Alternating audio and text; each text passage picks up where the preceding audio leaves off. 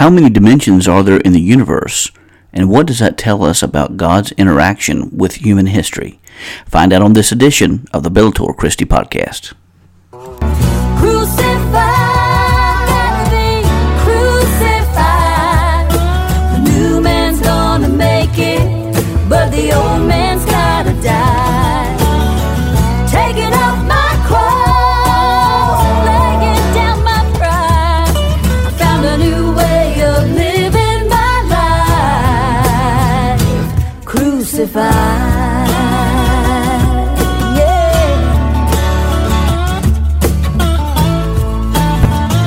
Listening to the Bellator Christi podcast, brought to you by BellatorChristi.com. Now join your host, Brian Chilton, as we enter the arena of ideas.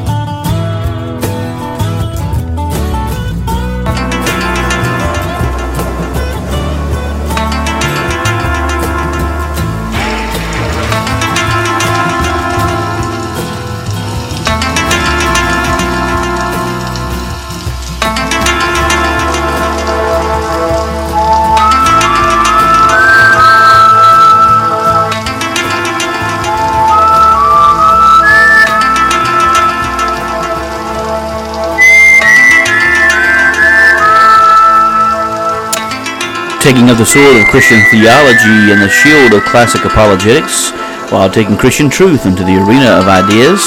This is the Bellator Christi podcast, and this is your host, Brian Chilton. Uh, we want to remind you that the Bellator Christi podcast is a production of BellatorChristi.com, and we do encourage you to go to the website and to uh, subscribe. By doing so, you'll receive all of the articles and podcasts in your inbox for free. And we also encourage you to go to the Bellator Christi podcast, as we're found on several different apps on iTunes, TuneIn, Stitcher, as well as Google Play. Now be sure to subscribe, and by doing and um, carry the podcast with you on the go. And be sure to share this information with individuals uh, wherever you may be on social media or uh, individuals you may come in contact with. We just encourage you to get the word out there about what we're doing here at Bellator Christi. Well, the odd X Files music is uh, played for a reason. We're going to uh, talk about uh, quite, kind of a bizarre uh, topic today in uh, the multidimensional universe. I just uh, finished a uh, paper uh, for uh, my emerging Christianity class coming up. I've got a, a, an intensive coming up here in a few weeks, and be up there with uh, Dr. Daniel Mitchell and and and the class up at Liberty University. And the topic of my paper was on the um, it was actually a, a, case for God's continual transcendence. I'm, I'm arguing in the paper that uh, God continues to remain transcendent beyond the scope of our space time, um, even after creation. God is immanent in that He is. Uh, involved with creation. You know, he, he does do perform miracles and does do different things in space and time.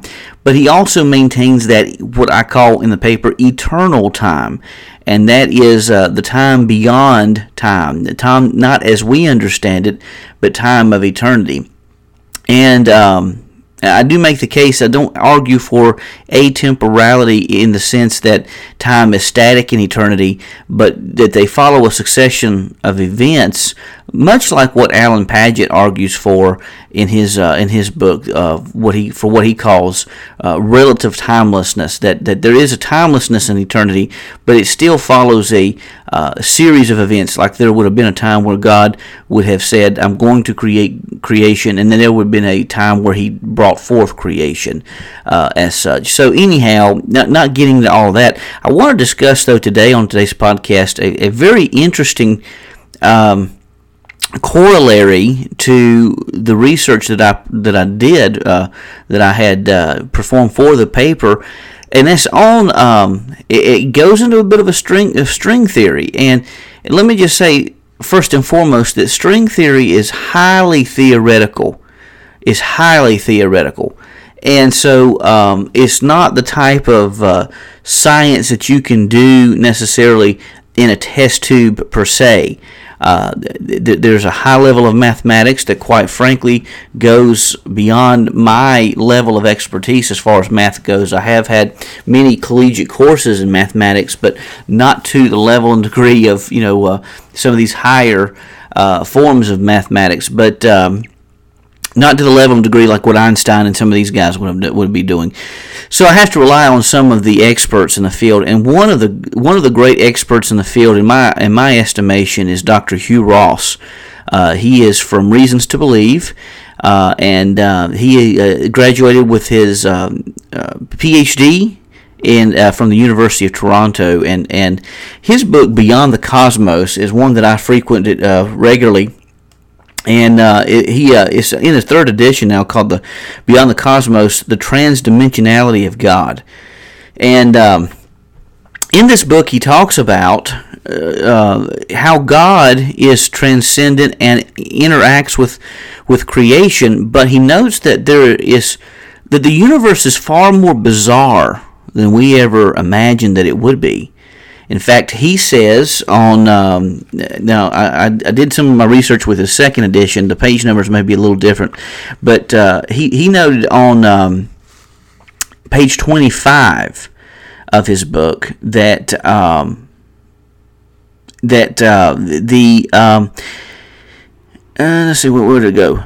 There's strong ev- evidence that extra dimensions exist in the universe. There's strong evidence for this, he says in his estimation. Um, and he also says on page 45 that there is uh, that the, physicists have found and discovered that the universe has at least 11 dimensions at least 11 dimensions and on um, a website that I found, uh, I actually credit this to a good friend of mine up at uh, Liberty. Um, uh, who uh, works in he's a missionary and he, he was talking about uh, Andrew Prout is his name. He he was uh, talking about this in class one time in a previous class about these extra dimensions that exist in the universe. And he shared with me a website on ultraculture.com or .org excuse me uh, going back to, to, to 2014 uh, December 16 2014 gives a visual explanation of these 11 dimensions.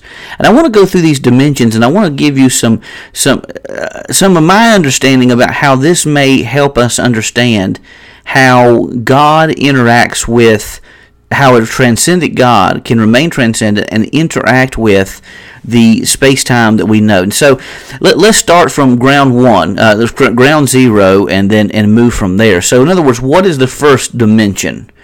Okay, the first dimension would be what we know to be, uh, what we understand to be length. Uh, for instance, if you draw a line on a piece of paper, that represents its length. Okay, from, from a segment from point A to point B, that's the length of the thing. When you measure something with measuring tape, that's you're measuring the first dimension, so to speak, the length of something. Okay, so uh, it's the x-axis, a straight line with no other characteristics. Height is the second dimension. If you were to, to draw a square or a triangle on a piece of paper, that would be a two-dimensional thing. Uh, this is the y-axis. When the x, when the, the y-axis is the height that is added to the length, and it gives you a shape of some sort. Now, the third dimension is depth. Depth, or the z-axis, can be added to the previous x-axis, which is the length of something, the y-axis, which is the vertical, uh, the nature of something, the, the height of something, and depth shows you how deep something is. So when you see something like a cube, a pyramid, or a sphere uh, that has depth to it, then you know that is a three-dimensional object. Now, the fourth dimension, it, we actually live in the fourth four dimensions we know about. Fourth dimension is basically if you picture a cube with a clock to the side of it. Uh, the fourth dimension represents time. And uh, time and its impact in the three di- previous three dimensions. That's the dimensions. That's what we understand. That's that's the the world in which we live. Those are the dimensions in which we live: uh, length, height, depth, and time. Well, beyond that, there is a fifth dimension, and this is almost like the Twilight Zone, you know, something like that. Uh, the fifth dimension, which is possible worlds, is a possible world that may be slightly different than ours, from which we can measure similarities and differences to our own our own world. So it's uh, worlds that as as it could be. Okay.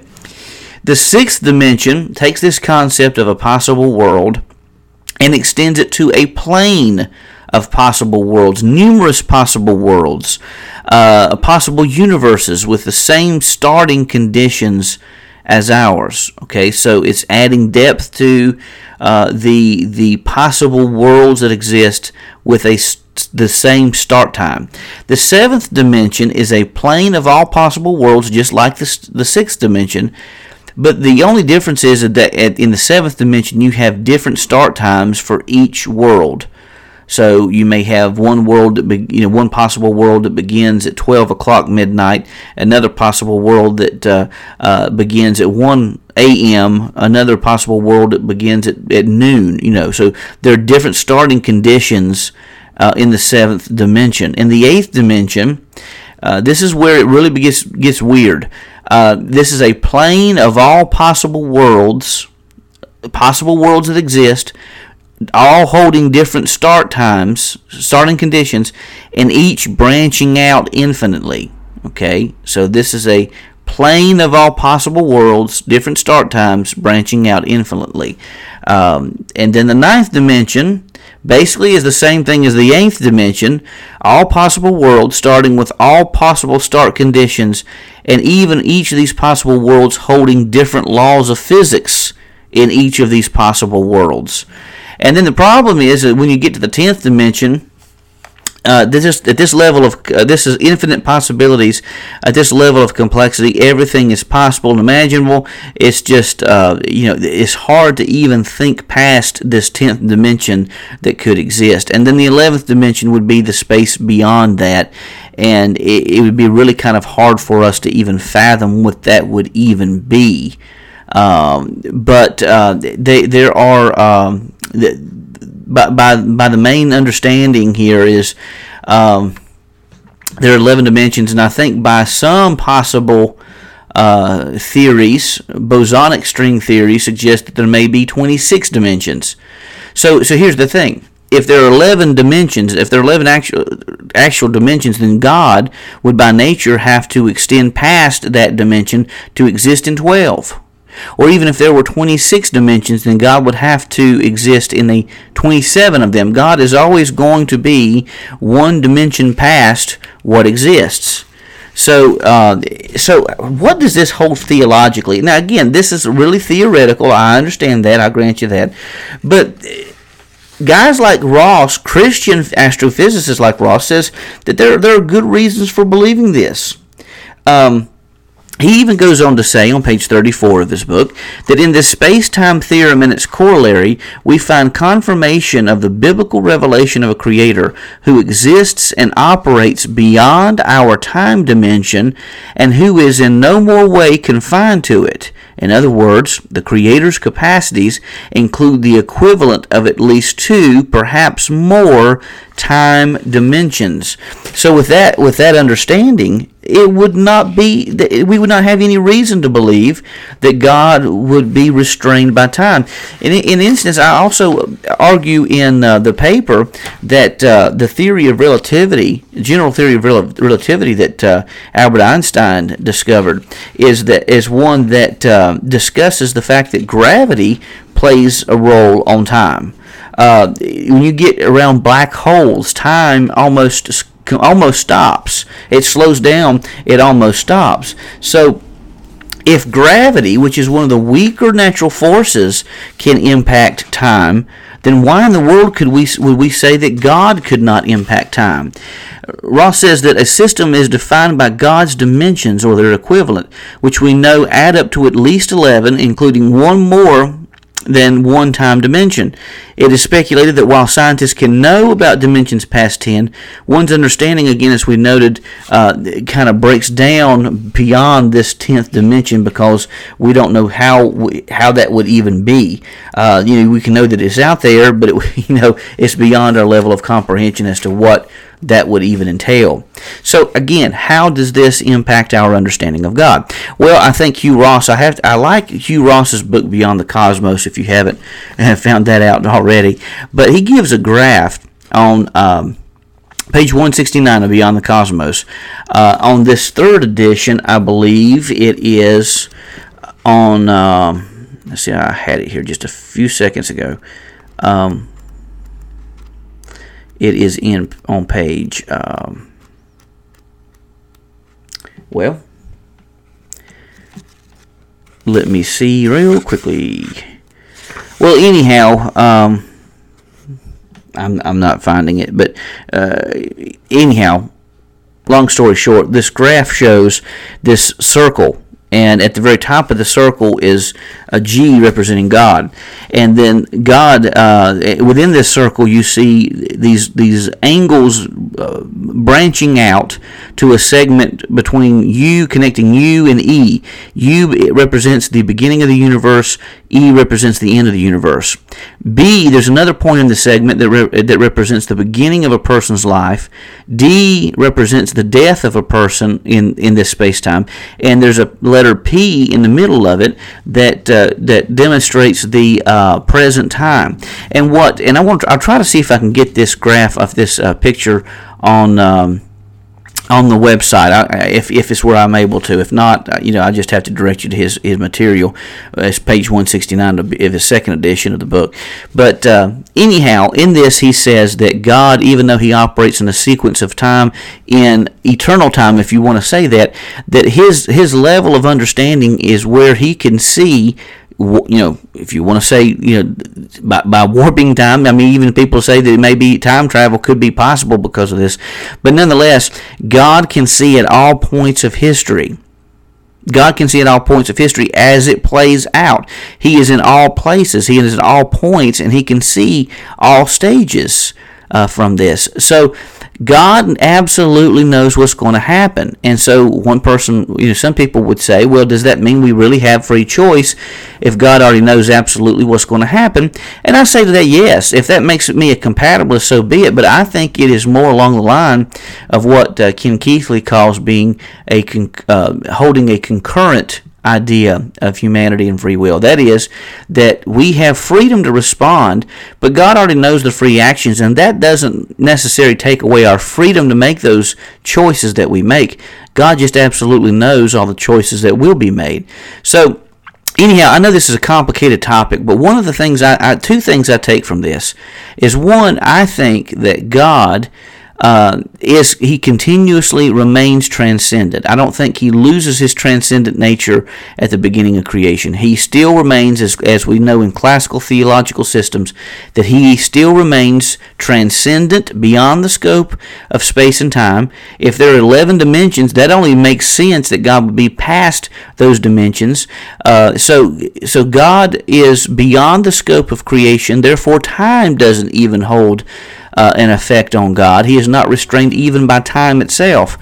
Okay, so furthermore, I think that God can absolutely know with certainty things that happen in the past, things that happen in the present, and things that happen in the future with absolute certainty. So when He makes promises, when God makes promises such as Romans 8:28 that all things are going to work together for good to those who love him and are called according to his purpose, I think we can take that to the bank and we can trust that what he says is true. So that's just a just a few of my little insights for what they're worth uh, from coming from this research paper. We thank you for listening to this edition of the Bellator Christi podcast. May God richly bless you, and we'll see you back next time that we step into the arena of ideas. The views expressed on this podcast do not necessarily represent those of BellatorChristi.com or its affiliates. The Bellator Christi podcast is a production of BellatorChristi.com and is protected under Creative Commons copyright. All rights reserved. The theme song is Crucified, written by John and Kayla Lemonese. performed by Crosby Lane and produced by Mansion Entertainment. Be sure to visit bellatorchristi.com and subscribe so that you can receive all the articles and podcasts in your inbox for free. Catch us on iTunes, TuneIn, and Stitcher. For Brian Chilton, this is Burl Childers saying God bless, and we'll see you the next time as we enter into the arena of ideas.